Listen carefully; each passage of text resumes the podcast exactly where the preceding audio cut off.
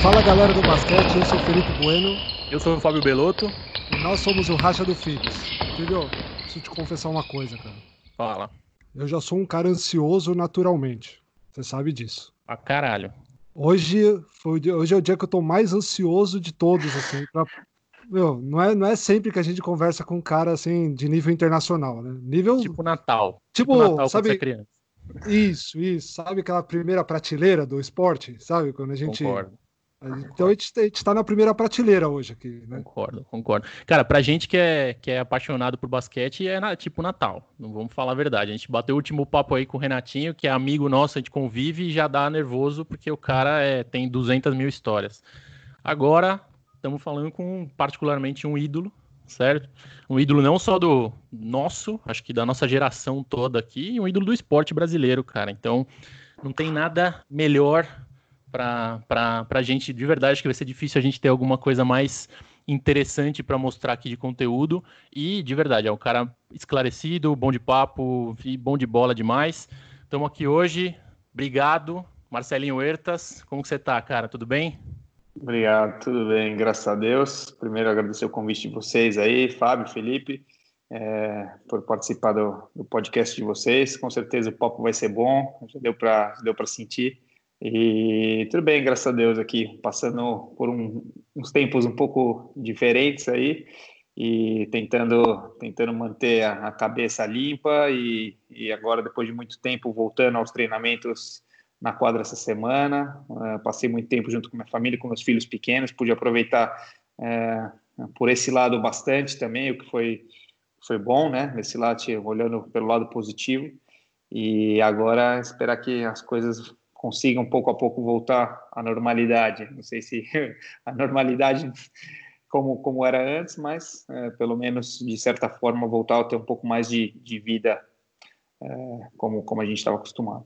Você ficou o tempo todo aí, Marcelinho? Você não, você, você não ah. teve intuito de voltar para o Brasil em algum momento, passar não, não. A gente não foi nem, nem permitido sair daqui, na verdade, porque assim, é muito complicado, né? Sair daqui numa situação, pegar avião, chegar no Brasil, aí pô, o vírus aí também, não é que eu estava saindo daqui porque o vírus estava aqui, chegando no Brasil e não, ia, ia ficar numa situação talvez até pior, né? Porque chegando no Brasil, qual era o intuito de ir para lá? Para poder estar perto da família, acabar encontrando num, acho que seria uma coisa um pouco uh, sem sentido, né? Então acho que o mais uh, coerente era, era ficar aqui, tal como foi obrigatório, mas acho que seria decisão minha também ficar por aqui com a minha família, descansando, uh, treinando aqui em casa da maneira como, como, como deu.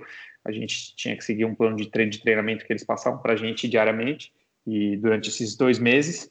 E agora, finalmente, a gente, desde ontem, começou a, a ir para o ginásio, fazer treinos individuais. Então, ontem e hoje, os dois primeiros dias que a gente pôde fazer coisa é, na quadra, né? Então, é, foram um período, foi um período um pouco diferente. Sim. Tem perspectiva de data ou vocês, vocês vão acompanhando é, conforme a doença for, for, é, for, for tempo for passando? Vocês, ou vocês voltaram a treinar basicamente para estar tá preparado no momento que chegar? E como, como que tá isso aí? A, a, Liga CB tem alguma notícia mais quente? A Liga CB, a Liga CB tem até dia 31 de maio para dizer se, se vai para dizer se vai jogar ou não. É, caso, caso a gente é, possa jogar, vai ser um torneio é, fechado de, em uma cidade só, que ainda está por definir, existem algumas opções, e vão ser 12 times, dois grupos de seis, e joga somente dentro do grupo, cinco jogos, os dois, os dois melhores de cada grupo, semifinal e final, um jogo só, sem playoff, sem nada. Vai ser um torneio tiro curto, é, diferente também, né? Uma competição sem público, uh, mas até o dia 31 de maio tem que decidir.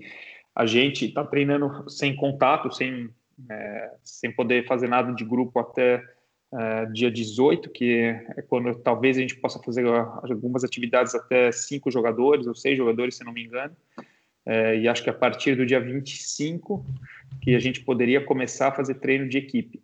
É, mas isso também acho que vai depender muito de como uh, continua a evolução né, do, da, da doença aqui, aqui na, na Espanha. Né? É, as notícias têm sido boas, uh, então a gente espera que possa continuar dessa maneira e até o fim do mês eles possam tomar uma decisão se a gente vai jogar ou não. Caso a gente jogue, a competição seria no final de, de junho, então a gente teria uma pré-temporada de pelo menos três semanas de treinamento de equipe, começando do dia 25 até o dia 15, 16, mais ou menos, e daí a gente começaria a jogar na sequência e em questão de 10, 15 dias mataria a competição. Entendi. É interessante, interessante. É uma fórmula que faz, pelo menos para ter a competição, talvez faça, faça algum sentido, né? Assim, não é o ideal, óbvio, longe é. disso. É. Mas também a gente tá conversou aí no nosso último, nosso último papo com o Renan Lenz do São Paulo. Qualquer, qualquer atitude agora, ela é, ela é, de alguma maneira, ela é responsável, claro, mas ela também é, anteci ela, ela é antecipada, né? Porque a gente não sabe o que vai acontecer. A Espanha, três semanas atrás, estava o epicentro do negócio, agora as notícias dão conta Exato. de que as coisas estão melhorando. Então, agora o Brasil realmente é o, é o grande a bola da vez aí, mas São Paulo já dá conta de que as coisas estão se estabilizando. É. Sistema, então, assim, é complicado, é complicado. Eu, se eu, eu, repito, se eu fosse jogador, eu estaria puto de não poder, Nossa, é. poder terminar Exato. um campeonato. Assim, o, o, lado bom aqui da Espanha, entre aspas, é que a quarentena foi foi decretada pelo governo obrigatória, né? O confinamento durante dois meses, logo que começou em menos de uma semana foi decretado o confinamento obrigatório. Então ninguém podia sair na rua, estava tudo fechado. Né? Se você era saído, você era multado, você era preso, enfim. E, e, realmente existia muita vigilância. Até aqui onde eu moro, que é uma, uma região mais tranquila, uma zona mais é, só, só, residencial, que geralmente não tem movimento nenhum de, de carro, assim, nem de policiamento. Assim, passava a rota aqui, três, quatro vezes por dia pelo menos, e a gente, assim, via da janela que passava, e, assim, realmente era um negócio que o pessoal levou muito a sério, então, isso acho que ajudou muito, né, porque o pessoal realmente não podia sair na rua, a não ser que fosse é, o essenciais, supermercado, farmácia, ou, ou consulta médica, enfim, alguma coisa que você tivesse como comprovar que você estava indo em tal lugar, é, uma pessoa por carro, enfim, várias medidas que foram tomadas de precaução realmente para para evitar que tivesse é, aglomerações ou, enfim, saídas à toa de casa. Então, acho que isso aí foi um, foi um favor, um, um ponto a favor que, que ajudou com que, a, a, que as coisas conseguissem ser um pouco mais controladas. Sim. É, Bogotá, ele tava assim também. Bogotá é um espelho da Colômbia é um espelho da Espanha, né? Que fazem na Espanha, fazem na Colômbia, né? Ainda tem essa, esse vínculo de alguma maneira. Então foi exatamente igual, igual. Eu tive que sair porque minha família tá aqui, então eu ia ficar enclausurado Sim, dentro é. de casa dois meses. Dois eu tive que vir pro Brasil e aqui tá, tá tudo certo com a família. Mas, velho, vírus à parte, vamos, vamos entrar no, no papo. Gastão, sei que dispensa comentários, dispensa apresentação, mas só de para não perder o costume, puxa a ficha aí do, do convidado, senão a gente vai ficar, é, vai ficar meia hora falando da ficha aí, mas fala não, principal. Exato. Se tem alguma pessoa que vive em Marte e não conhece o Marcelo, para saber quem que é. não, tranquilo. Marcelinho, você muito cedo você já foi para Espanha, né? Você acho que no seu primeiro ano, ou segundo ano de adulto, você já pegou já pegou sua mala aí e partiu para Espanha. Seu primeiro time lá foi o DKV Juventud, né, na, na, na região da Catalunha, né? Como, como que foi essa sua transição aí, saindo do Brasil e indo para a Espanha? Cara, foi, um, foi uma transição, é, digamos que não complicada, mas que realmente eu percebi que eu estava vindo para um, um outro mundo do basquete, né? Realmente, é, eu vindo do Brasil de me destacar muito e, e ter uma projeção muito grande como, como jogador aí, é, chegar aqui e realmente existia um impacto, né? Eu realmente ver que, assim, o, jogo de basquete não é tão, digamos, simples, entre aspas, como, como parecia, né?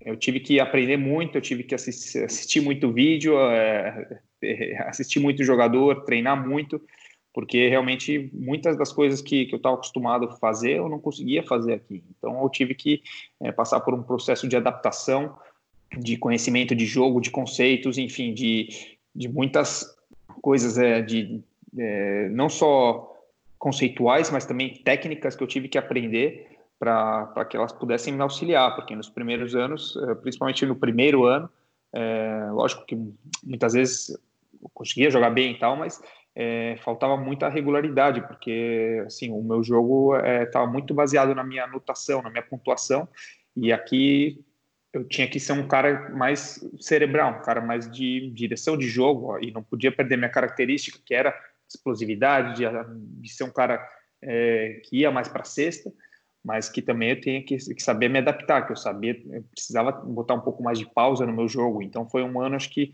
é, principalmente o primeiro ano aqui, eu tive que dar uma é, botar os pés no chão de novo, falar, olha, estou competindo na, na, melhor liga da Europa aqui. Então, assim, se você quer triunfar aqui, você vai ter que trabalhar muito, porque, tipo assim, tudo que você fez até agora, sim, serve até certo ponto para você ser um jogador mediano, mas se você quiser ser um jogador melhor e realmente ir atrás dos seus objetivos, seja lá quais eram naquela época, assim, eu teria que, tipo, me esforçar muito e, e, remar muito, porque assim é, é, são dois mundos diferentes, né? Eu acho que principalmente há tanto tempo, há 16 anos atrás quando eu vim, ainda era uma diferença mais discrepante do que é hoje em dia. Então, é, eu tive que fazer uma adaptação do meu estilo de jogo muito importante. Tá. É. Depois, deixa eu só. Pode, Pode, falar, Fábio. Pode falar. Não, não, vai, vai, vai. Não, eu só ia comentar o seguinte: depois, depois do DKV, nesses três anos que você passou por lá, onde talvez tenha sido o seu período de, de adaptação, quando você foi para o Bilbao, é, você acha que ali foi o trigger para você se tornar o jogador que você é, assim, a nível internacional, a nível mundial, tando, sendo eleito, estando no, no, no, time, no time do campeonato, vamos dizer assim, você, você foi eleito no time do campeonato, isso, junto com, a gente está falando com Felipe Reis, junto com Rudy Fernandes, enfim, com uns caras que também já estavam num alto nível já do basquete mundial. Você acha que isso aí foi um trigger para você, um gatilho? Foi, foi um ano muito importante. Essa, acho que foi um ano que, que realmente impulsou aí a minha carreira. É, eu ainda tinha contrato com o Badalona, fui emprestado para Bilbao e coincidentemente é o mesmo técnico que eu tenho hoje em dia aqui né, em Tenerife. E, e, foi o meu melhor ano até então e durante bom, muita gente acredita que tenha sido se não o melhor ano, um dos meus melhores anos é, individualmente falando, né? Além do que, tipo, o time fez a melhor campanha da história do, do clube naquele ano, é, enfim, então tiveram muitas coisas positivas que aconteceram, assim, eu acabei realmente entrando no cenário é, internacional é, aqui europeu é, com outros olhos, né? Acho que foi quando muitos times começaram a, a botar os olhos em mim, enfim, e, e as coisas começaram a, a meio que, que acontecer. É, eu acho que é, esse ano, lá, lá em Bilbao, é, o, o time precisava é, da, da, da, minha característica agressiva, muito mais do que Badalona, que era um time que, com muito mais jogadores de talento, de anotação, é, que tinha um perfil mais de protagonistas. E, e eu o, e o, e o, técnico acabou dando um pouco as chaves da, da equipe para mim, né, naquele, naquele, naquela temporada. Eu, sinceramente, não, não esperava que fosse ser uma temporada tão maravilhosa como foi, é, mas eu sim, acho que acreditava que podia ser uma temporada que eu, que eu, podia destacar, saindo de um time onde eu tinha um papel, digamos que secundário, num time bom, mediamente grande, porque nos últimos três anos lá em Badalona a gente tinha entrado nos playoffs três anos seguidos e perdido na semifinal no quinto jogo dois anos seguidos, então era um time é, lutador, brigador, né, um time dos melhores times do, do campeonato. E eu ia jogar num time que era de um padrão médio ali, médio-baixo naquela, naquela altura, né, Bilbao. E a gente realmente conseguiu uh, superar todas as expectativas. Uh, a gente eliminou o Barcelona na Supercopa, uh, eliminou o Barcelona na Copa do Rei. a gente chegou na, nos playoffs, jogou de novo contra o Barcelona, depois de ter ganhado deles de novo na última rodada da, da Liga CB acabamos perdendo. Acho que faltou um pouco de experiência do time, né? Na hora, na hora H ali, o peso da camisa, enfim. É, mas foi um ano memorável para mim e para e a cidade. É, eu, eu ia comentar assim, você falou, você uh, complementando, né? Aí eu vou voltar lá atrás para fazer minha pergunta. Eu lembro, como eu falei, acompanhei, meu irmão, ele é de 83, assim como o Marcelinho, né? Então eu via aí Mini, Mirim, os caras jogando aí. E aí eu lembro que, cara, você tinha uma característica molequinho lá, aí você foi para fora, acho que foi para os Estados Unidos, né? Fez um tempo lá, high school. E aí quando você voltou, você já, pô, já, já, o seu nome, já, pô, tem um moleque, moleque voltou, lembra do Marcelinho, tá jogando no Paulistano, pô, vamos lá ver. Puta, jogando muito agressivo pra caramba. Depois, o Marcelinho tá indo pra Espanha, naquela época não tinha tanta mídia, não tinha mídia social, né? Rede social, então ah. você tinha muito menos notícia, né? Pô, tinha que cavucar a internet. Se hoje em dia notícia. não tem. Pô, imagina. Cara, apesar, o site da, o site da CB sempre, sempre foi muito bom, né? Sempre é, foi muito sim. bom. Mas é, hoje é, puta, pra mim é ótimo o site, mas enfim. É, cara, assim, por que, que eu falo isso? Eu vi sempre você tendo essa mutação. Aí você falou, puta, eu cheguei lá primeiro, tinha um time com mais jogadores, mais opções, tinha que ser um pouquinho mais armadorzão ali. Aí depois fui pro mudei para o Bilbao, Bilbao me dera a chave do time. Aí para o Barcelona, chega lá, puta Barcelona. Então, de novo, tem um monte de cobra ali, os, os, os caras que, que vão pôr a bola dentro da cesta. Então, eu, eu vi você transformando de novo num jogador cerebral. Na seleção, você teve seus momentos de fazer o time jogar e teve seus momentos de ser o, a grande força do ataque aí. Cara, da onde vem essa sua, essa sua capacidade de adaptação aí? É teu estudo? É algum técnico? É, é, da onde que você acha que vem isso, principalmente, cara? Olha, eu acho que você falou uma palavra que é muito importante, a adaptação. É, eu acredito que, em primeiro lugar, o jogador tem que ter um autoconhecimento, saber qual que é o seu potencial, o que, o que, que ele sabe fazer, o que, que ele pode dar para o time, é, sempre. Nunca perder a essência do jogador, acho que você nunca pode fugir da sua essência. Mas, por outro lado, você tem que saber se adaptar a, a, que, a que time, a que time que, em que time que você está, o que, que aquele time precisa de você em cada momento. Então, é, porque não adianta eu chegar no Barcelona e tipo falar, não, tô, puta, eu só querer fazer ponto, fazer ponto, fazer ponto e não botar os outros caras para jogar, porque na hora que precisar, ninguém vai ter o feeling de, de, pegar a bola e de meter a bola, porque os, os caras vão estar assistindo só. E são jogadores que são protagonistas e eles precisam tipo tocar a bola, participar do jogo, enfim e ter, se sentirem todos importantes. E essa tipo, faz um pouco parte da, da, dessa gestão uh, do jogador, o, do armador, é, de saber saber ter essa distribuição, essa leitura. Então, acho que é muito importante você saber diferenciar. É, por exemplo, pô, joguei no Bilbao, pô, eu tenho uma função. Cheguei na seleção, pô, eu não posso perder a minha essência como jogador, mas na seleção eu vou ter, tipo, o Leandrinho, eu tenho o Alex, eu tenho o Nenê, eu tenho o Varejão, eu tenho o Fulano, Ciclano. Eu tenho que saber jogar para todo mundo. Óbvio que também eu tenho que saber, tipo, me envolver nesse jogo de certa forma, porque eu sei que o time precisa de mim, precisa que eu seja agressivo em momentos importantes. Porque muitas vezes pô, os caras falam, pô, Marcelinho tá na seleção, mas ele só, aqui ele só joga para passar, mas eu preciso ser um cara agressivo, eu preciso ter, não posso dar a, a para a defesa do time contrário, para o time contrário, a sensação de que eu só, eu só, faço uma coisa. Então, acho que essa adaptação que você tem que ter como jogador, você tem que saber sempre em, em, o que, que cada time precisa de você, quais são os seus pontos fortes, onde você pode aplicar essas, essas suas virtudes. Então, uh, acho que essa é um pouco a, a a, a, minha mentalidade sempre que eu mudo de time, né? Pensar, tipo, putz, como, como é que eu vou jogar nesse time? O que, que esse time precisa de mim? Como é que esse fulano joga? Putz, se fulano joga dessa maneira, eu, convém eu jogar de certa forma com ele, mas quando ele sair, entra o outro pivô que joga de outra maneira, jogar de outra maneira. Então, acho que isso daí faz parte de um aprendizado, lógico, experiência. Então, acho que tudo isso você ganha com o tempo. Então, talvez, porque, talvez por isso que eu tenha talvez sofrido um pouco mais, entre aspas, no começo da minha carreira aqui na Europa e que depois as coisas foram fluindo, porque eu entendi melhor isso. Entendi. É, não, faz todo sentido. E, e aí, cara, você falando, parece fácil. é. Mas a gente sabe que isso demanda um, um baita de um QI de basquete, que, na minha opinião, é a tua principal qualidade. Aí você é um cara que lê o jogo como poucos. Então, realmente, é claro de ver a sua adaptação e, e, e não é tão fácil ver um jogador aí tão adaptável assim. Então, cara, isso é muito legal, isso é muito bacana.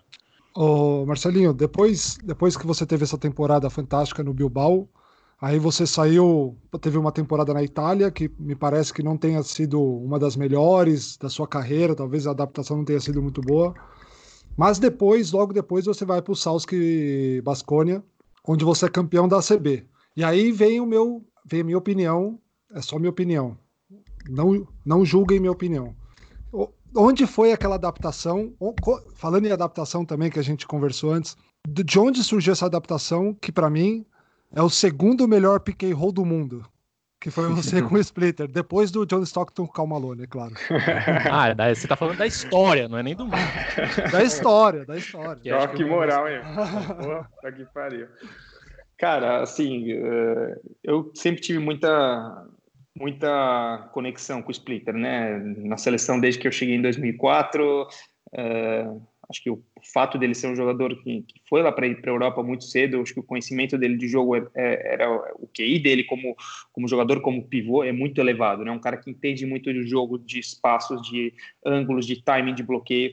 E, e isso facilita demais o trabalho do, do armador. Um armador que quer quer passar a bola, né? Quer encontrar um jogador que tem a característica forte como ele tem de pick and roll.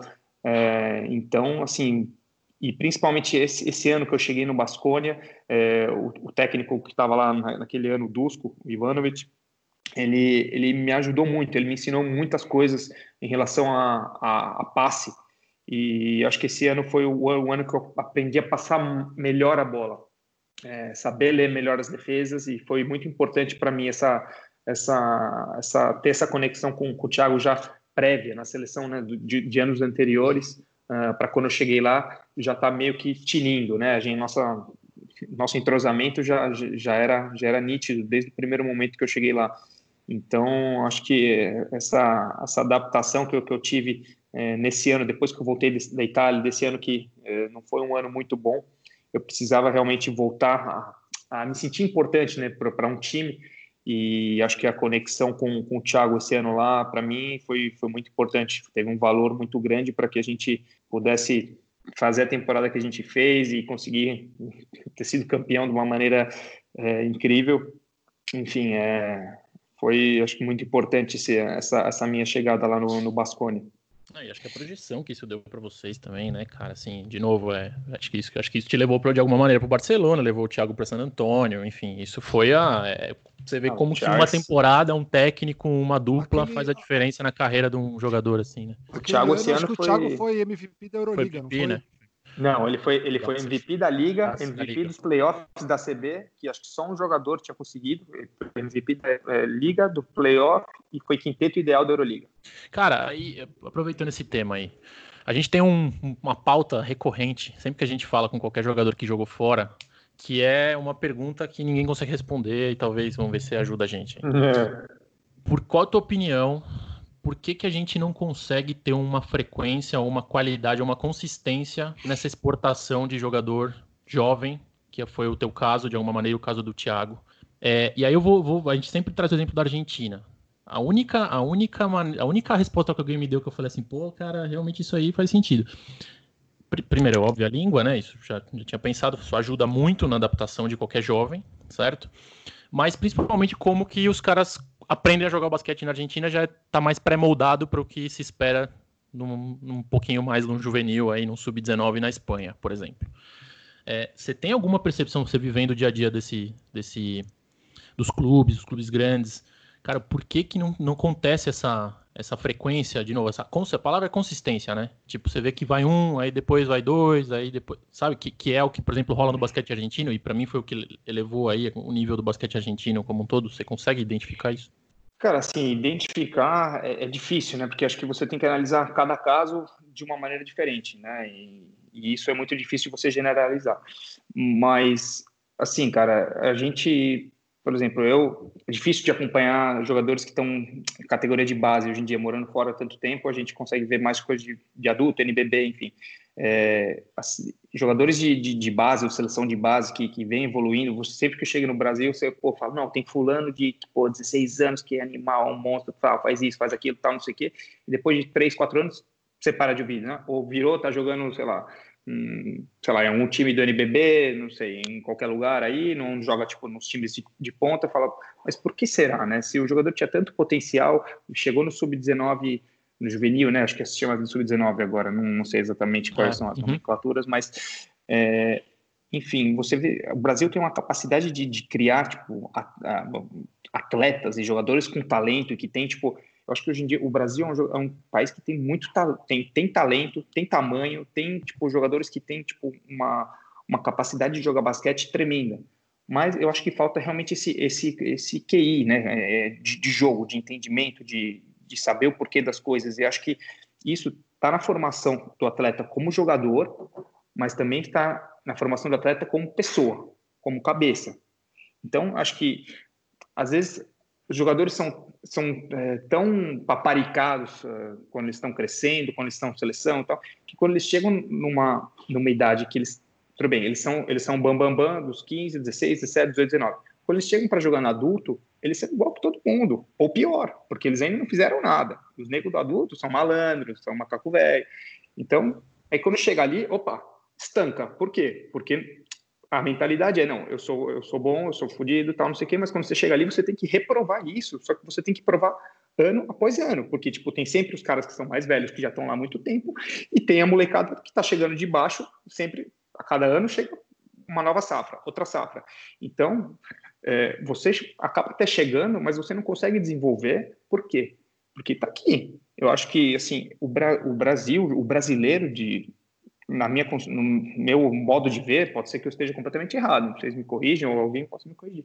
Eu acho que a gente, é, lógico, talvez a formação que talvez não seja a melhor, porque muitas vezes acho que os times são tão, tão focados em não, a gente vai montar um time para ser campeão, só pensam em ser campeão, mas a formação do próprio jogador, como é, os ensinamentos, os conceitos básicos do basquete, o porquê das coisas, os, as coisas que são ensinadas aqui, tipo na Europa, de uma maneira muito enfática, acho que no Brasil ficam deixadas muito de lado, porque o foco sempre é montar o time para ser campeão. Eu quero montar o time para ser. Então, é, eu acho que isso acaba gerando é, é esse buraco, né? Essa, fica, fica um pouco defasada essa formação do jogador. Então, e eu acho que também o aspecto mental do jogador de si, de saber reconhecer, tipo, e, e ter essa cabeça de falar, não, agora eu cheguei aqui, agora eu vou ter que trabalhar mais que ninguém para poder conseguir chegar à seleção brasileira, para me manter na seleção brasileira, para conseguir ser jogador top aqui no Brasil, para poder, quem sabe, ir para fora e ir, lá para fora, começar numa Lab 2 e chegar na Lab e chegar na CB e quem sabe sonhar com Euroliga ou poder ir tipo, um dia para NBA.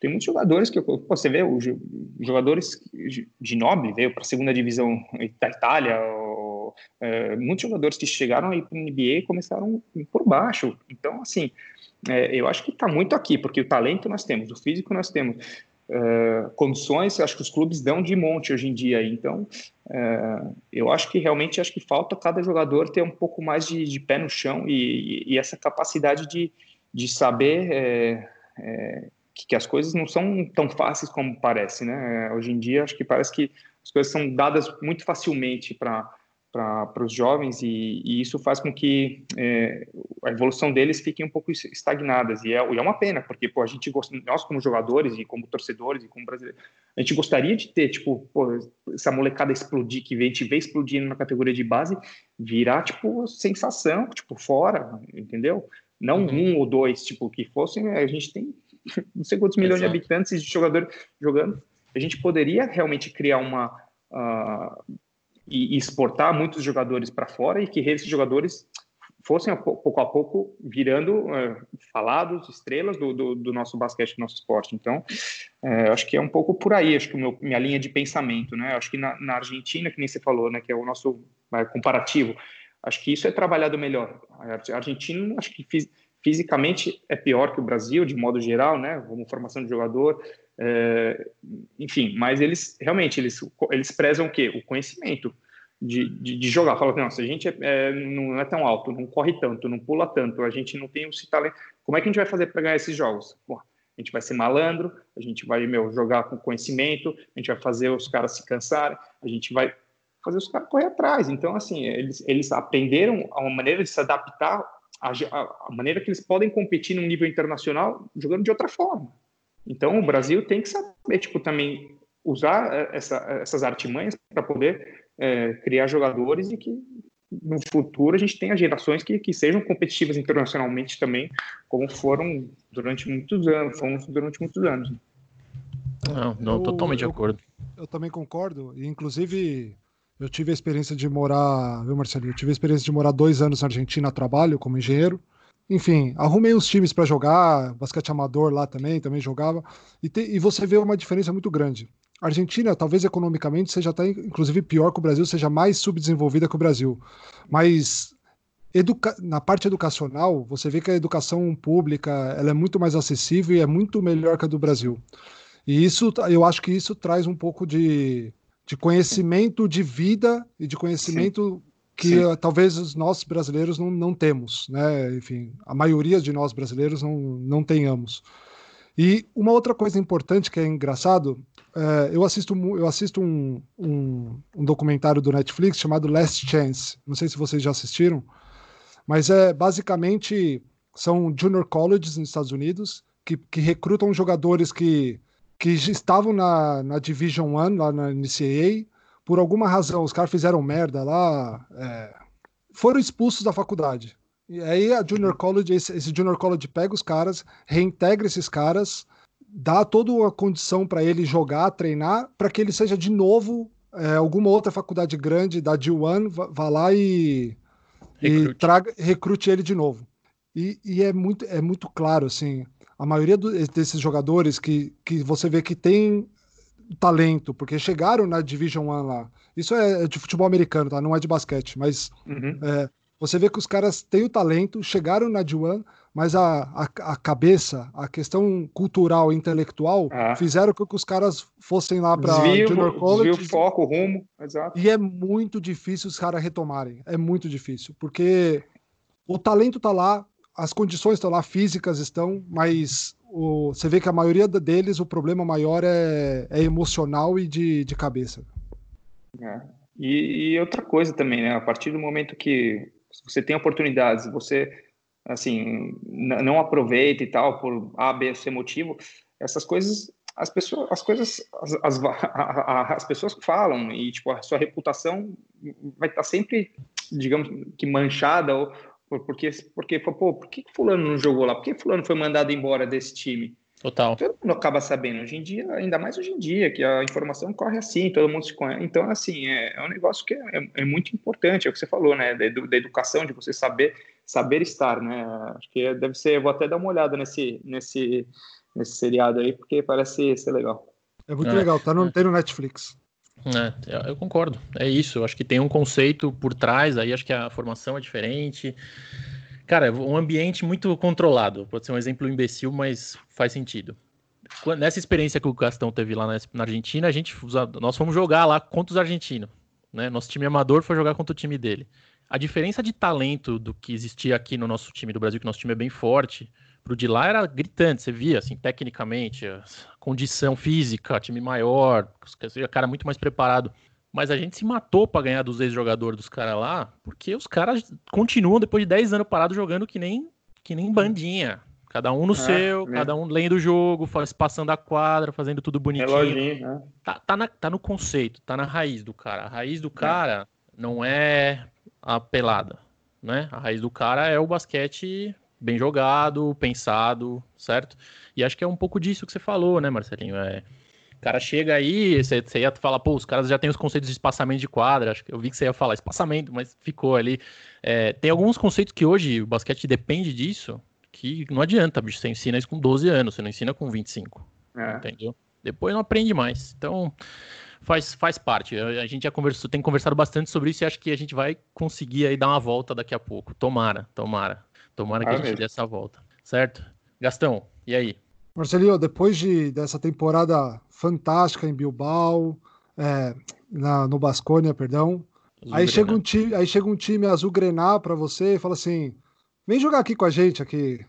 E aí, como, como é essa sensação? Qual é a sensação de jogar num time gigante não só gigante pela história no basquete, mas gigante como, como um todo, assim, como que é essa, essa sensação, exato, como é essa sensação de jogar no Barcelona e, com aquela torcida, o vínculo, querendo ou não, com o futebol. Eu lembro de uns jogos, os jogadores lá do Barcelona, lá do, do futebol, indo torcer para vocês.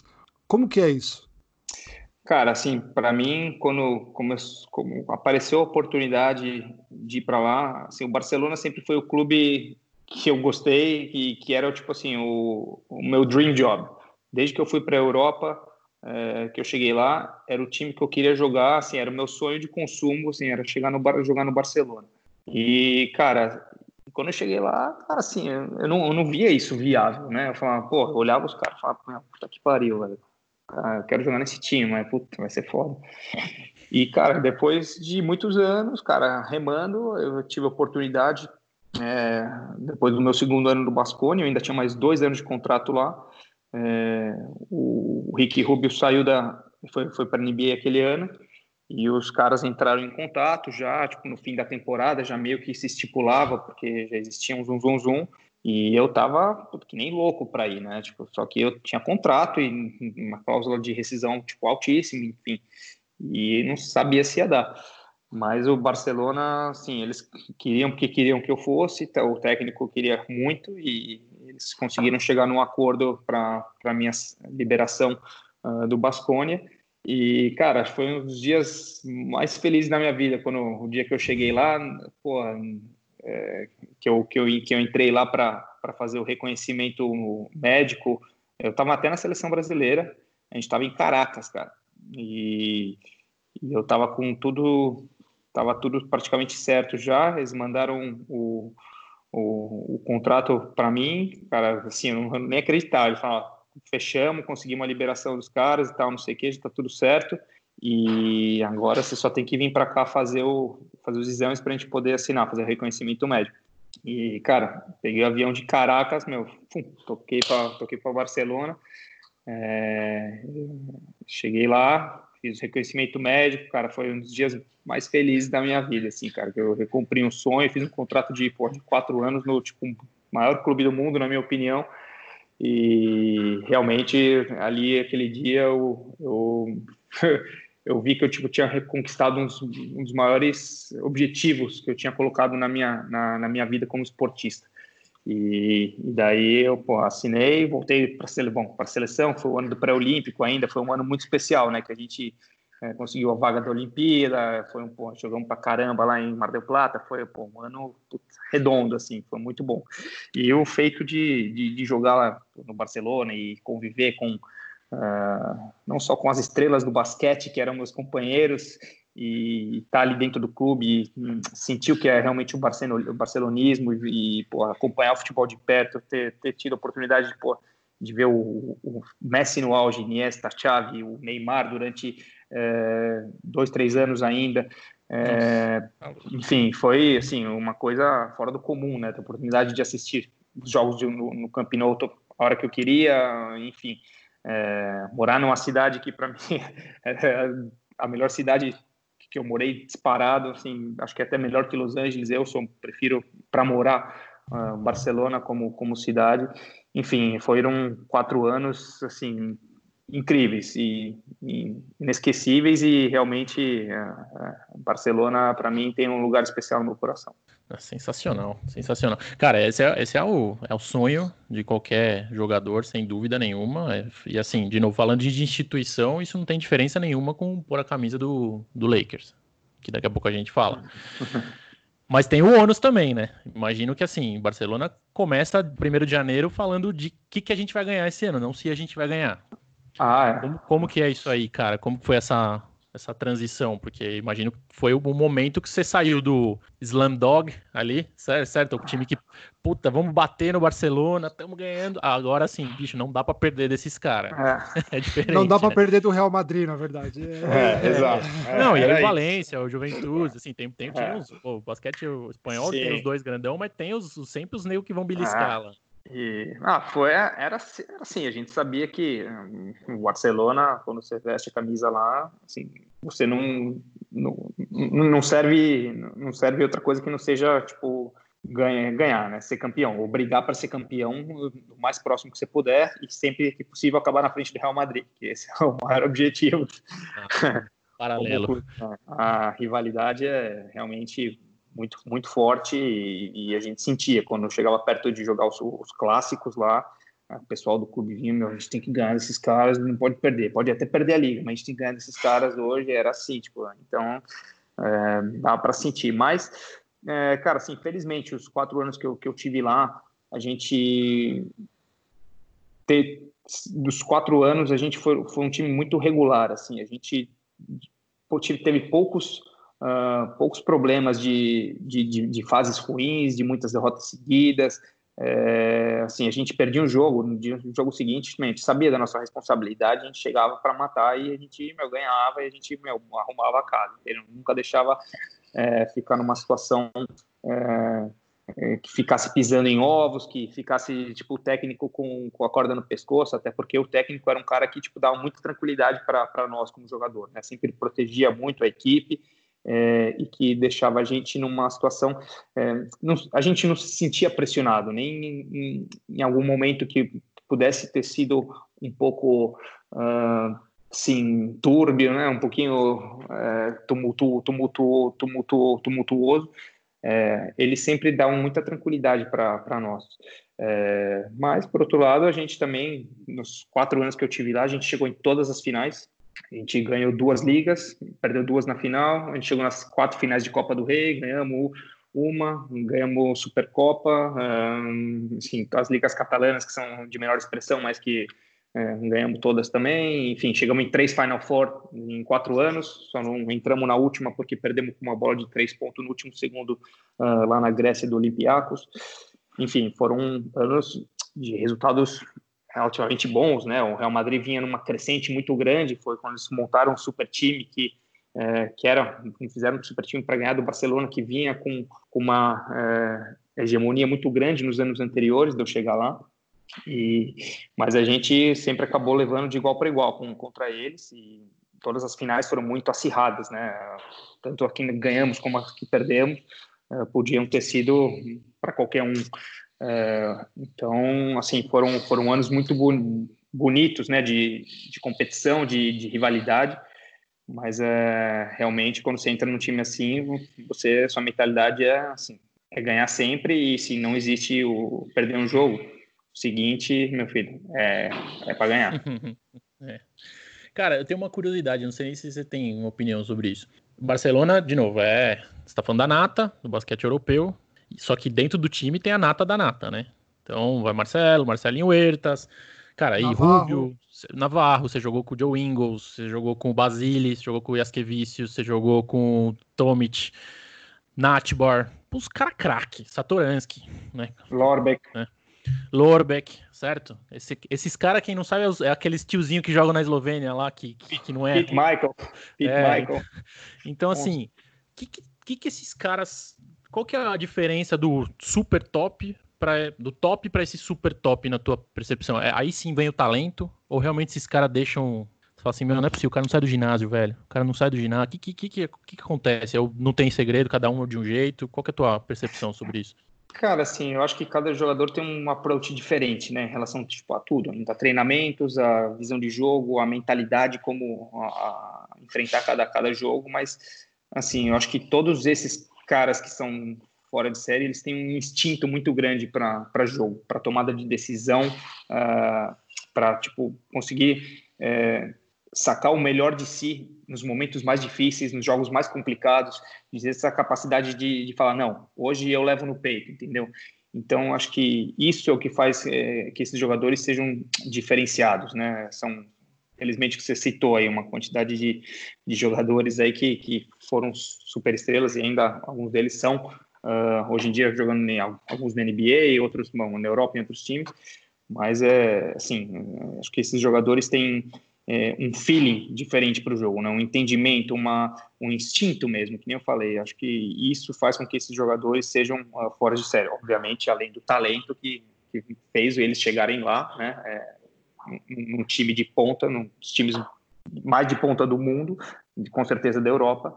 É, mas nessa hora aí que realmente você, você vê por que, que aquele jogador foi contratado, né? E, são jogadores que tem jogadores que são talvez são muito bons, né? Que vão, mas que têm um papel mais secundário, tem um, um, mas que tem jogadores que têm essa responsabilidade de, de na hora H falar não, dá a bola aqui, eu vou resolver, eu vou fazer acontecer. Então acho que isso daí é, acho que tem um pouco da, dessa personalidade de, de cada um que são realmente um pouco acima da, da, da, média. Demais, demais. Cara, vamos para a seleção. Pode ser? Rapidamente. Eu vou, sou, sou ser transparente com você, mas vou te explicar minha transparência. A seleção brasileira de basquete, nos últimos 10 anos, foi a instituição esportiva que mais me fez sofrer até hoje. Eu também. E porque, basicamente, a gente tem expectativa, porque a gente sabe o que vocês são bom. A gente sabe. E eu tenho talvez menos expectativa do que quem não conhece, porque a gente sabe o nível que é o basquete mundial hoje. Mas mesmo assim tenho muita expectativa. Certo? Cara, fomos pra Olimpíada, compramos, vimos todos os jogos do Brasil, tava lá na grade. Assim, é um negócio a gente se juntar para fazer churrasco. Tipo o que acontece na Copa do Mundo, a gente se junta para fazer churrasco para ver o jogo de vocês lá.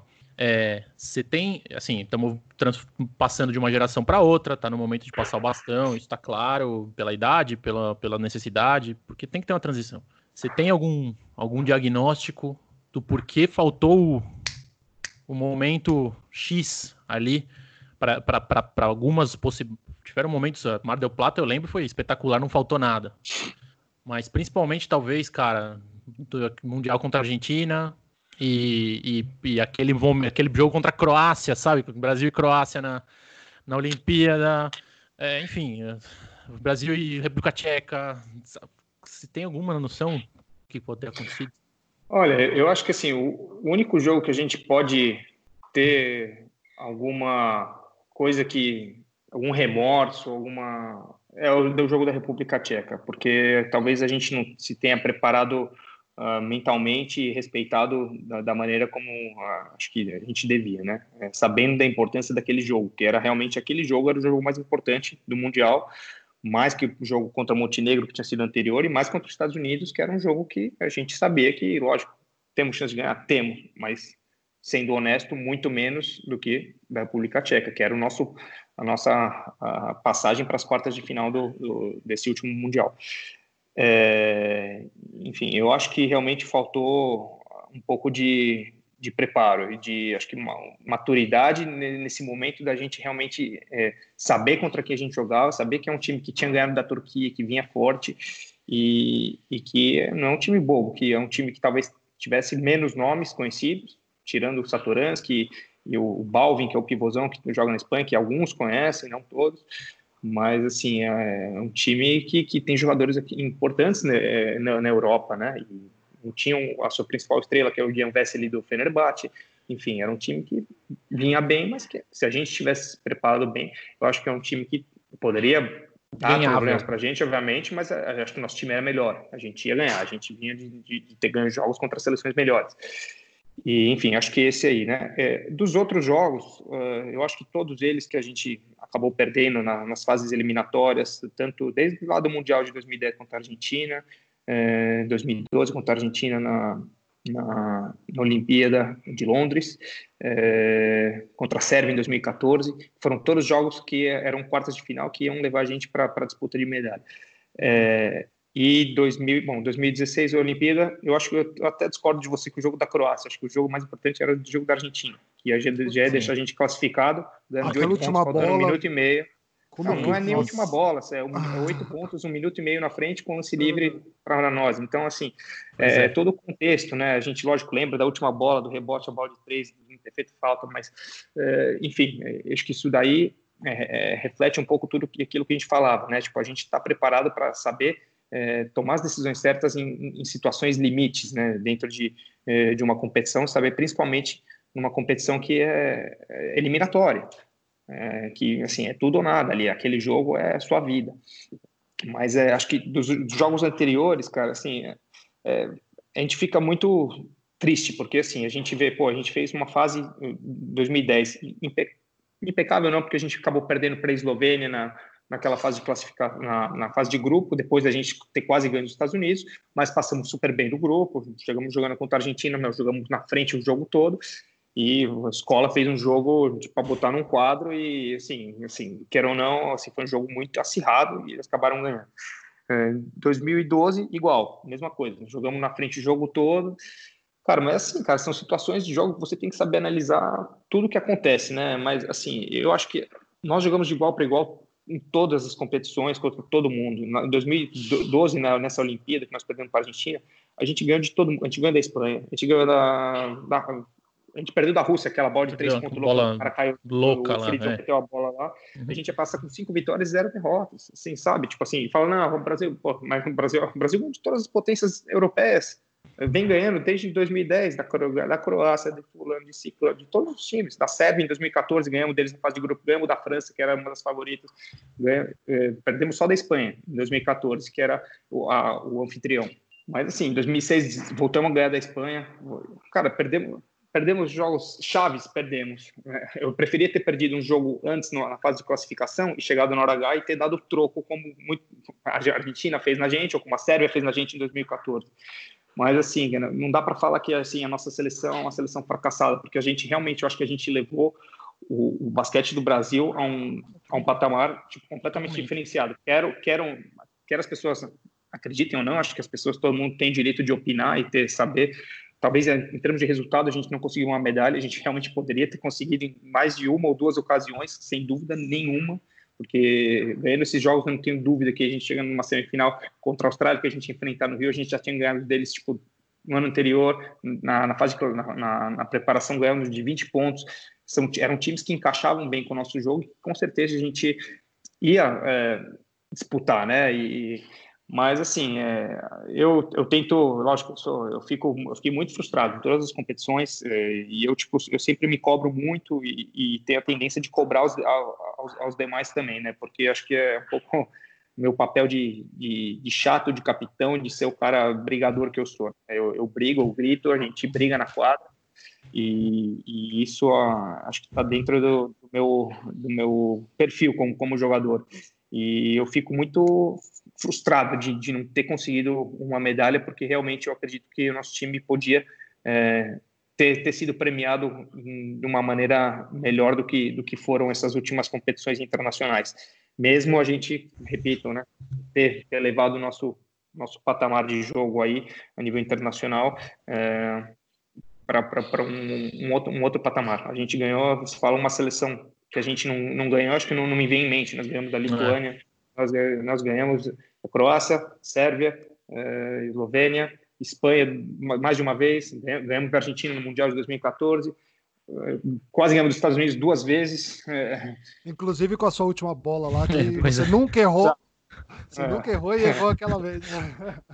Enfim, assim, tem, você pode analisar de diversas maneiras, né? Lógico que deixa nós, torcedores e, e, jogadores, muito, muito frustrados, principalmente, tipo, eu, assim, eu fiquei muito mordido depois de 2016, cara, da, assim, aquele jogo da Argentina era um jogo crucial, que a gente ia estar, tá, jogar sem pressão contra a Croácia, que também era um rival que, que a gente, acho que não, não era do, do, dos mais fortes da, do grupo, era um time bom, mas não era dos mais fortes, mas, mas enfim, eu fiquei, eu fiquei meio deprimido depois da, da Olimpíada, ah. confesso, foi um, foi, um, foi um período muito duro, porque era uma oportunidade, acho que única da gente, da gente conseguir é, ter aquele feito e dentro de casa, e a gente tinha, é, tinha tudo, tudo na mão, né, para conseguir entrar nessa briga por, por, por uma medalha. Sim. Marcelinho, deixa eu te fazer uma pergunta. Você, como capitão da seleção, e como o Fábio tinha perguntado anteriormente, da transição aí para o futuro da seleção, assim. Como você vê, qual o legado que você acha que você quer deixar, assim, para a seleção, no sentido de, de, nessa transição, no sentido de, de falar assim, eu, Marcelinho, é, deixei esse legado para o futuro da seleção brasileira, para o futuro do basquete brasileiro. Como que, que você pensa? O que, que você acha que você pode contribuir ainda nesse nesse tempo que você ainda tem de, de como profissional, como jogador de basquete? Cara, acho que o maior legado que, que a gente pode deixar é o exemplo.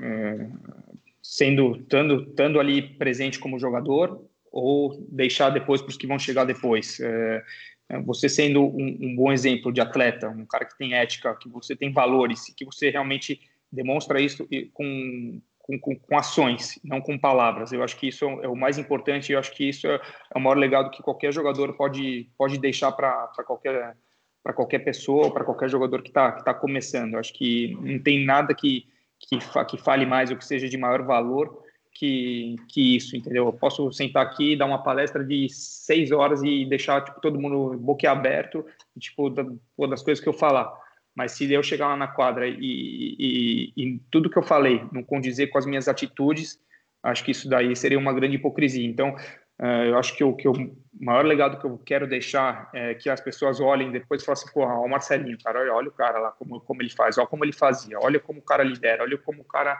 porra, era foda em tal momento, olha como, puta, ele tipo, cobra os caras. Olha como pô, ele se joga na bola, mesmo, mesmo ganhando de 30 pontos, e assim, não dá uma bola por perdida.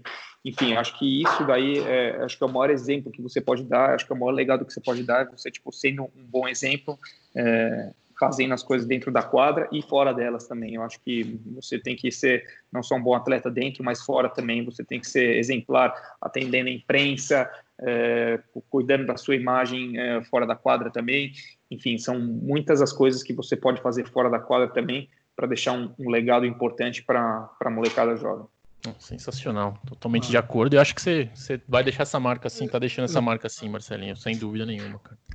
O Marcelinho, depois, assim, qual a perspectiva que você vê da seleção? Você vê, quais são os jogadores que você aponta hoje, assim, fala assim, esses caras são os caras que vão substituir a nossa geração, ou seja, são os caras que, que já estão prontos para nos substituir aí num, num, num curto prazo.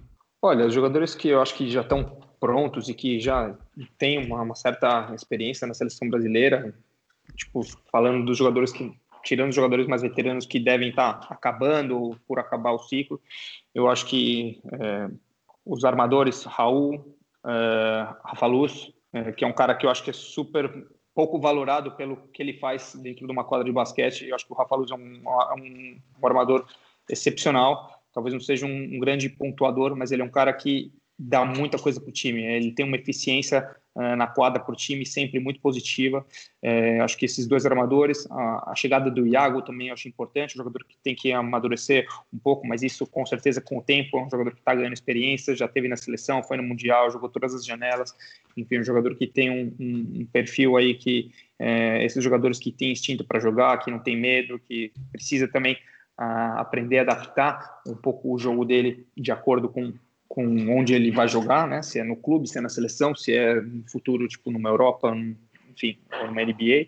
É, acho que são três armadores. O Vitor Benite, sem dúvida. É, o Cristiano Felício, né? Que esse é um jogador que, que ainda tem que, acho que muito chão pela frente aí, tem que também ajudar a desenvolver um pouco mais é, o, o, jogo coletivo dele, né? Porque foi muito cedo para a NBA também. Acho que ele precisa ainda um pouco de, de dessa bagagem internacional para para poder ser um jogador importante que, que, que tem, sabe, ele tem todos os atributos físicos, né, atléticos para ser um, um, grandíssimo jogador e acho que pode ser um dos pivôs.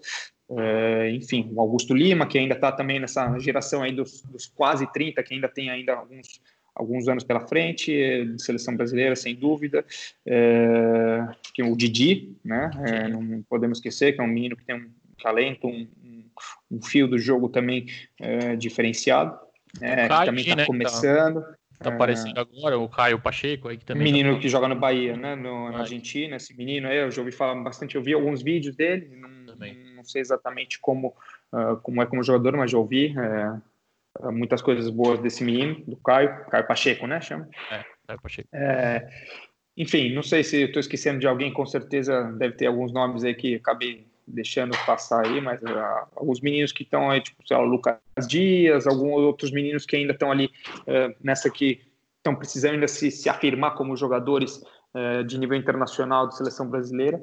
Mas não sei se eu esqueci alguém aí, se, se eu esqueci alguém, desculpa, mas tem, com certeza tem, tem outros jogadores aí que, que o Alex, né, que tem mais uns 30 anos de seleção. A gente fala isso. Parece um fala isso sempre. A gente fala, a gente sempre brinca, a gente fala, meu, dessa geração que tá deixando agora, o único que tem mais uns 4, 5 anos é o Alex ainda.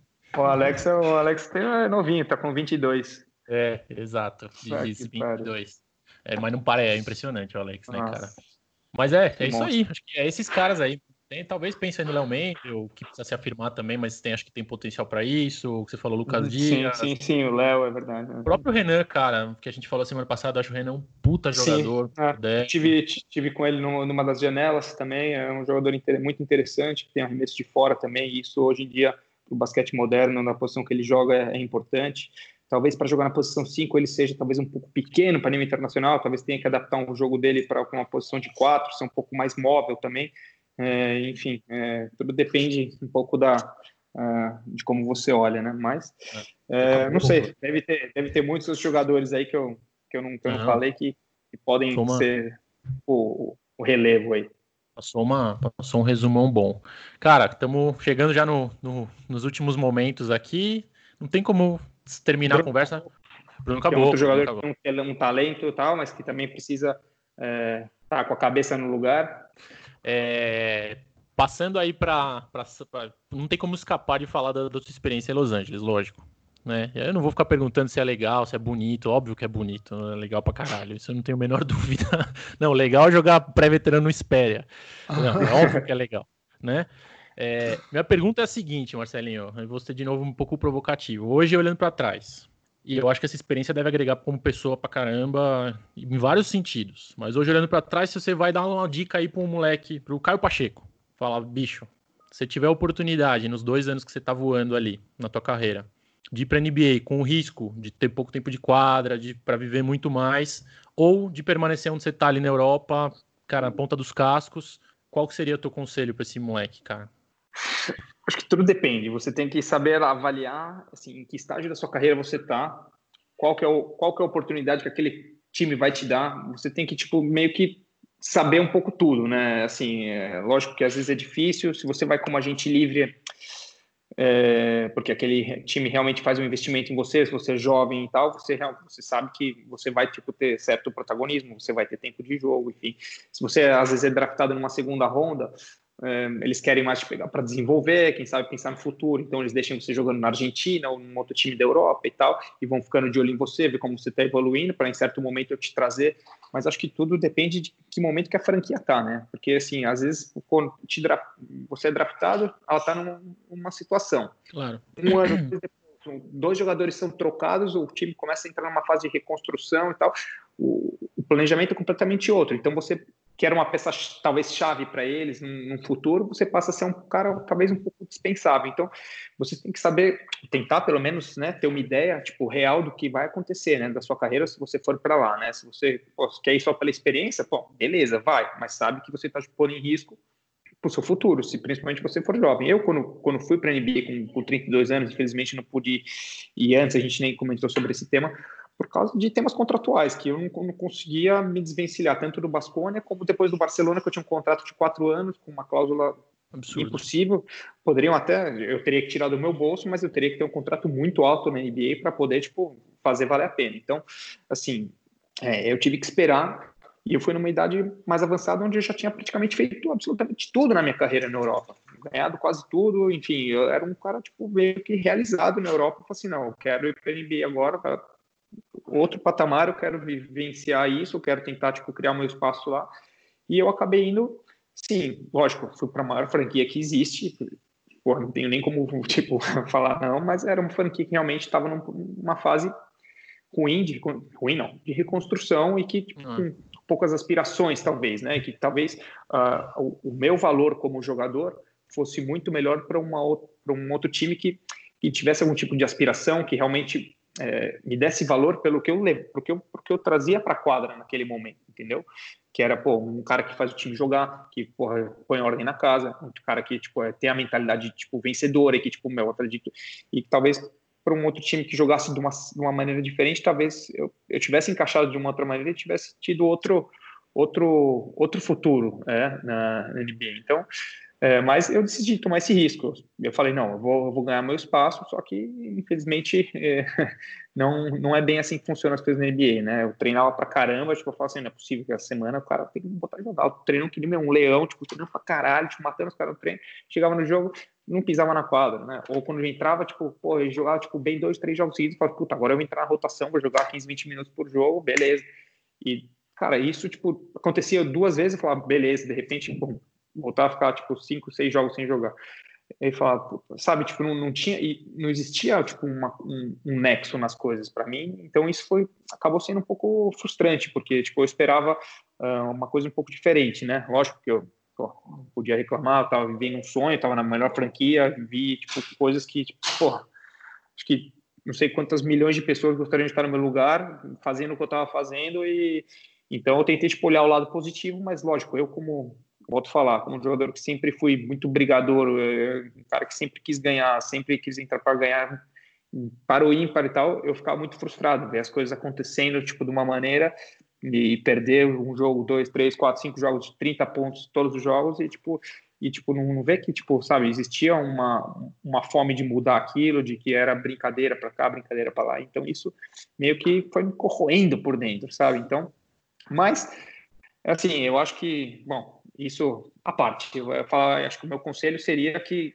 que, que eles valorassem bem né, o jogador, é, realmente com o seu agente que eles e, e o clube, a franquia, é, colocassem as cartas na mesa e que dessem tipo a, a, realmente a opção clara para o jogador falar, olha, você vai ter, você vai ser isso. primeiro ano você não vai jogar, tal, não sei o quê, mas pouco a pouco a gente tem um plano de futuro para você daqui três, quatro anos, enfim e que você realmente tivesse meio que um panorama já definido para você tomar uma decisão sábia, né? Porque não seria muito aconselhável você numa cidade muito jovem para lá, ficar encostado e depois, tipo, você não conseguir, tipo, lógico, você pode até acabar vindo para a Europa, mas é difícil você pegar um ritmo e você tipo, competir alto nível aqui, Liga Espanhola, Euroliga, enfim, é, se você tá, tipo, três, quatro anos sem jogar, porque queira ou não dúvida. treinar, é muito diferente de competir. Então, é, assim, é uma coisa que tem que ser muito bem avaliada. É, acho que esse é o, o mais importante que o jogador tem que fazer.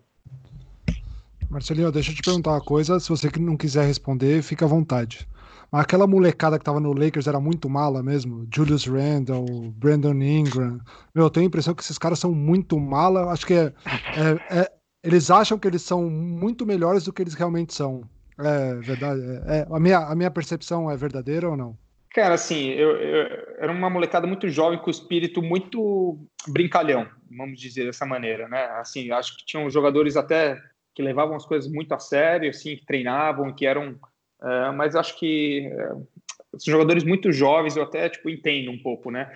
É um pouco como acontece, sei lá, muito talvez no futebol, no Brasil, jogadores que vêm de uma origem muito humilde e que de repente de, de jogar um ano na universidade, não, de, não ganhar nenhum, nenhum dólar, passam a ganhar bilhões e a vida completamente dá um giro, né? Jogam no Lakers, na maior franquia, jogam na cidade, Spotlight, não sei o que, as, as, celebridades ali. E isso acho que um pouco mexe um pouco com, com, com, com, com tudo, né? Se, pô, se mexe com, com, qualquer um de nós. Mas, assim, é, assim, eu acho que em muitos momentos faltou, acho que maturidade ou que alguém que tenha, tivesse talvez um pouco mais de de, de mando ali chegasse neles e desse uma, uma freada, né? Eu, assim, eu, do meu ponto de vista, eu nunca né, teria agido como muitos deles.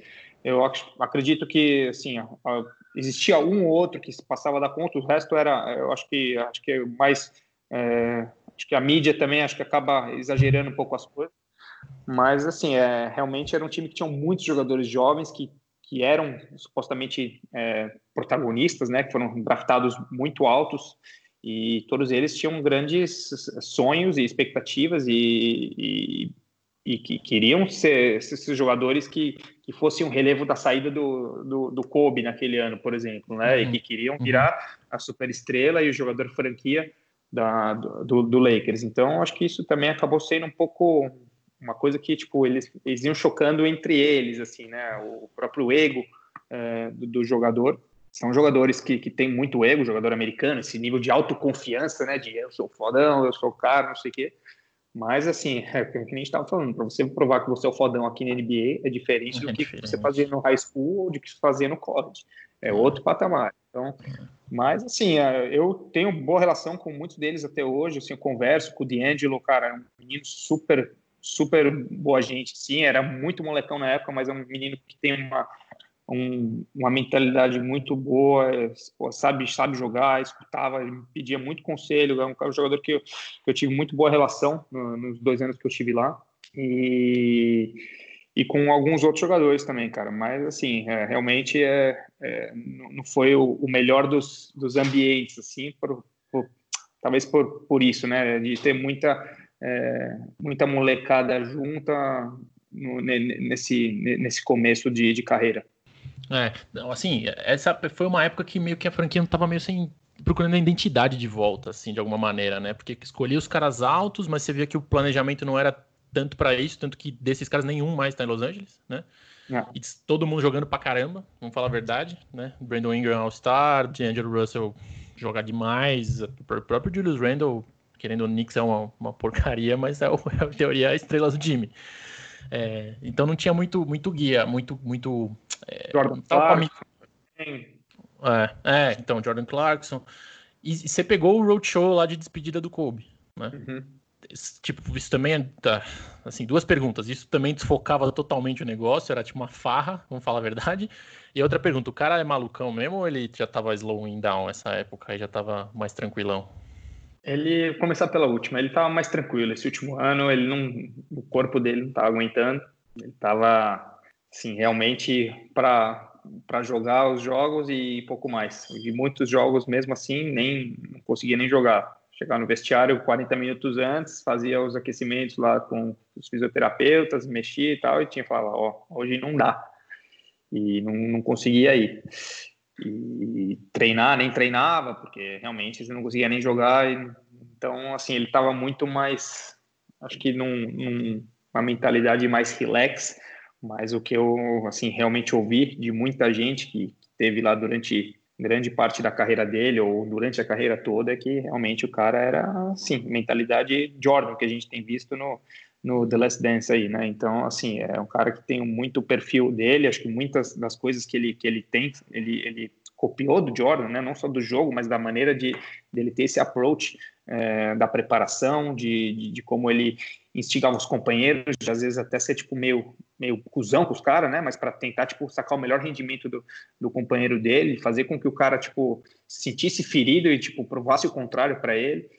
Mas é, e é isso, né? O cara pô, e treinar de madrugada, primeiro a chegar, a ir embora, tipo assim, realmente o cara que tem uma mentalidade completamente diferenciada e é, não só mentalidade, mas é, é, aquilo que eu falei antes, né? O cara, o cara fala que ele tem essa mentalidade, mas o cara prova, o cara vai, é. faz, tá ali todo dia e realmente você vê que tipo assim, ele nunca teve que falar nada disso para ninguém. O que as pessoas falam é que ele era assim, que ele foi durante 19 anos, dos 20 anos, durante 19 anos ele foi dessa maneira. Então, mas no último ano acho que ele estava mais relax, sim, mais querendo realmente curtir do que ficar uh, numa, numa situação dessa meio noiado, enchendo o saco de todo mundo, principalmente vendo que naquele ano poucas eram as expectativas que realmente existia, principalmente depois dos primeiros, sei lá, 20 jogos, chance praticamente nula de, de entrar no playoff.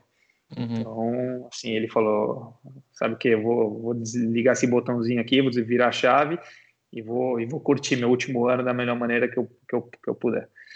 E, cara, e, e as, o, o, último, o farewell tour dele foi, cara, um espetáculo, cara, para todo mundo que, que pôde ver na TV e para quem teve de perto que nem eu, é. É, ter visto as homenagens e todo tudo que, que representou para ele ali de dentro, estando pô, presente muitas vezes perto, do lado dele, é, pô, é emocionante, cara, de ficar arrepiado, de, de olhar para o telão e de, de, ficar com lágrima no olho, assim, era, era uma, uma coisa de louco, cara. Bicho é, assim, você vê realmente o que o cara foi grande, o que o cara fez pelo esporte, pela franquia, assim, é uma monstruosidade, uma das maiores é. lendas do, do, do basquete do mundo e a oportunidade de estar ali do lado do cara. Demais. É, ele, ele, ele, guardou a. Ele, ele tava relax todo ano, pra, ele guardou jogo. só para o último jogo, exatamente. É. Exato, acho que ele deve ter tomado alguma coisa para aquele jogo ali. ele tava olhando assim, tava, tava morto, não conseguia pedir um tempo, ele sentava no banco. Aquela Aquele olhar dele, dele tipo, de, é. nossa senhora, mas é. o bicho guardou tudo pro último jogo, guardou. É bom lembrar assim, que é essas coisas espetaculares do cara. É, cara, meu, meu último, minha, da minha parte, minha última pergunta, Marcelinho. Aí, tá agora aí em Tenerife, certo? Um time, em teoria, médio, né? Até para quem não acompanha tanto, não é um time tão falado. Cara, vocês jogando em quarto, estava em quarto lugar, né? Quando parou a, a competição. Quarto lugar. Jogando uhum. fino da bola aí, um sistema moderno pra caramba. Sabe? Eu vejo movimentação legal pra caramba. É muito legal ver o jogo do Tenerife. Né? Um pouco porque eu acho que você propõe isso na, na armação e acho que o sistema de jogo é, é, muito legal. A pergunta que eu tenho, cara, assim, você pôs uns números aí absurdos, né? Tipo, as coisas 22, 17, as coisas absurdas, certo? Que a gente não via isso, né? Assim, no jogo de basquete europeu não, não de um atleta, no jogo como, como, como um todo. Você acha que está mudando esse esquema do basquete europeu para uma coisa mais solta? É o teu time que te proporciona isso? É, assim, qual que é a tua visão sobre isso? É, é um, é um basquete está mais arejado mesmo para jogar, a quadra está mais aberta, você consegue ver mais espaço para que aconteça esses, esses feitos? Transição Ou, também, né? A transição e tudo mais. Ou, sei lá, você tomou o tônico do, Michael Jordan, aí, 36 anos e tá começando a ver as coisas de outro jeito. O que tá acontecendo? Cara, assim, os espaços estão cada vez mais restritos, na verdade, né? e o nosso time, é, coincidentemente, não é um time que joga muito em transição, né? O nosso técnico, assim, a gente não tem um perfil de time que aguenta muito um ritmo muito alto, até porque muitos jogadores, é, ou alguns jogadores jogam muitos minutos, e, e não convém, né? Senão a gente teria que ter uma rotação maior e durante e o técnico muitas vezes já nos falou, a gente jogando 5 contra 5, a gente é o melhor time, ninguém é melhor que a gente. Então, é, ele, porque eu tenho, eu tenho essa vontade ainda de correr, de puxar, de jogar em velocidade, em transição, e ele olha para mim e fala assim: não, calma, calma, joga lento, é assim que a gente vai ganhar de tal time, de outro time. Mas, assim, eu acho que dentro do, do esquema tático que ele tem, é, muito da, da criação do, do, nosso jogo de ataque passa pelas mãos do armador, né? Não só no primeiro momento, mas também, tipo, depois de uma movimentação de bola, acaba na mão do armador para um pick and roll, uh, para um bloqueio direto para o armador ser o passador para a saída do arremessador, enfim, porque o armador acaba sendo o jogador que tem talvez a melhor leitura para tomar essas decisões no fim, então é, o sistema ofensivo passa muito pelas mãos do, do armador no, no nosso, no, no, nosso time. Talvez por isso está o, número bem elevado de assistências aí durante, durante grande parte da, da, da temporada. Mas, é, não sei, é, acho que tem uma conexão especial aí com, com esse treinador que também, é, ofensivamente, me, me, dá uma certa uh, liberdade de tomar decisões, de ser agressivo. Ele, ele quer que eu não só passe a bola, em muitos jogos ele fala, eu quero que hoje eu preciso que você faça 20 pontos para a gente ganhar o jogo, porque a gente não tem fulano, se você não arremessar, a gente não ganha. É, se você depois, se você der duas assistências, tá bom. Se você der oito no final do, do jogo, melhor ainda, mas hoje eu preciso que você jogue mais agressivo. Então, é, acho que volta um pouco a, a, falar daquela adaptação, né? De você saber quando você tem que ser mais agressivo ou não, você também jogar de acordo com o que o técnico e o time precisa de você. Mas é, muito, muito feliz de estar tá, de tá rendendo bem assim, de tá, o nosso time está fazendo uma temporada magnífica aí, está em quarto lugar, fazendo até então a melhor temporada da história do, do clube. Uh, fomos campeão da Copa Intercontinental, uh, entramos na Copa do Rei de novo. Uh, enfim, um ano, mais um ano especial aqui para a história do, do, do, do, Tenerife. Deixa eu só fazer a última pergunta também, Marcelinho. É, a gente vê uma tendência dos, dos, da sua geração, com exceção aí do Splitter e do Nenê, o Splitter por lesão e o Nenê porque eu acho que a, está encerrando a carreira já na NBA, você tem a intenção de encerrar a carreira aqui no Brasil, de voltar, ou você quer viver, continuar vivendo o resto da sua vida aí na Espanha, na Europa, em Barcelona, enfim? Cara, assim, é uma pergunta que todo mundo me faz. Né? Eu, assim, sinceramente, eu ainda não, não sei o que, que, que vai acontecer nos próximos anos. Eu tenho contrato aqui, é, eu vou continuar jogando aqui na Europa ainda, acho que pelo menos por mais uns três anos, se, se Deus quiser ainda mais, se o meu corpo continuar indo é, conforme conforme tem respondido.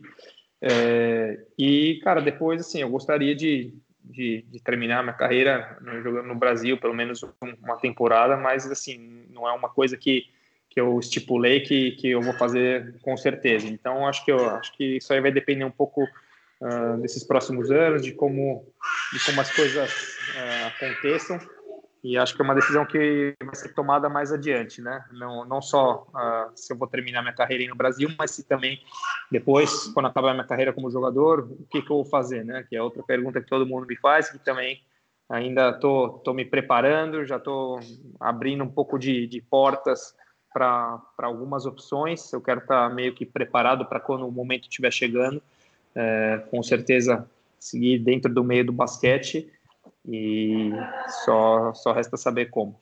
Demais. Tomara que, cara, você tenha mais muito tempo. Você pergunta pro Alex aí depois que, que ele tá tomando, que ele talvez te ajude. Mas, cara, é, obrigado. Obrigado não só pelo papo, pela conversa sensacional, mas obrigado por esse legado, obrigado por esses todos esses momentos que você proporcionou aí de competição. De novo, a gente é, se apaixona cada vez mais pelo basquete e isso fez parte a gente voltar a gostar, nossa geração voltar a gostar da seleção. Né? Uma, uma época ficou bem esquecida a seleção e você é parte integrante disso, então eu, como um apaixonado pelo basquete, eu te agradeço por isso, cara, mais do que qualquer coisa. E pelo tempo, pela conversa, prazerzaço te conhecer pessoalmente certo? E as portas aqui do, do podcast, qualquer coisa que você quiser falar, é, estão sempre abertas para você. Obrigado de verdade. Bom, agradecer vocês aí pelo convite. Bom, deixa, deixa, não sei se te cortei aí, depois você continua, não. você termina aí. É, bom, é, é, um prazer sempre falar de basquete, cara, e ainda mais com gente que conhece, que pô, tá por dentro e que realmente você vê que é, são freaks de basquete como eu sou. Todo até curioso que outro dia eu estava vendo uma entrevista do Pedro Martinez, o técnico que foi meu no Bascone agora faz dois anos. Ele falou: ah, o Marcelo é um, é um, enfermo do basquete, né? um doente do basquete. Tipo, você fala com ele de basquete tipo, o cara não, não, fala de basquete o dia inteiro, se quiser. Então, para mim, é sempre um prazer é, poder trocar ideia, falar, discutir é, pontos de vista, é uma coisa acho que muito muito valiosa sempre, mesmo que acho que as pessoas tenham opiniões diferentes, acho que é muito importante a gente é, é, dividir a nossa e compartilhar e ter e escutar outros pontos de vista também, que acho que são importantes. E é isso aí, cara. Espero que tenha sido um papo agradável, que muita gente possa uh, acompanhar isso daí e tentar tipo tirar o máximo de proveito que, que, que puderem Tá, as portas aqui da, da minha casa estão sempre abertas aí para qualquer tipo de conversa. Também faço das minhas palavras as do Fábio. Obrigado, Marcelinho. É um orgulho muito grande a gente, a gente sempre que a gente consegue conversar com alguém assim, porque a gente brinca, né? Porque o mundo do basquete é muito pequeno, né? O mundo do basquete e o submundo do basquete, porque existe o submundo do basquete também. É muito pequeno.